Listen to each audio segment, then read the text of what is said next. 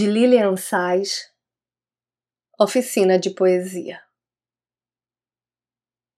A verdade, Carlos, é que poesia é ficção e um poeta deve conhecer seus personagens, saber responder perguntas sobre eles, talvez fazer um mapa astral de cada um, depois responder assim, ó, o que ele ouve, o que ele lê, o que ele faz quando o Titanic afunda.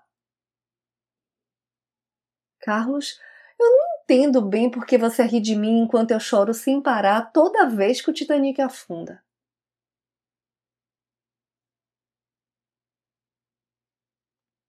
Eu sou Renata Ettinger e esse é o Trago número trezentos e vinte e sete.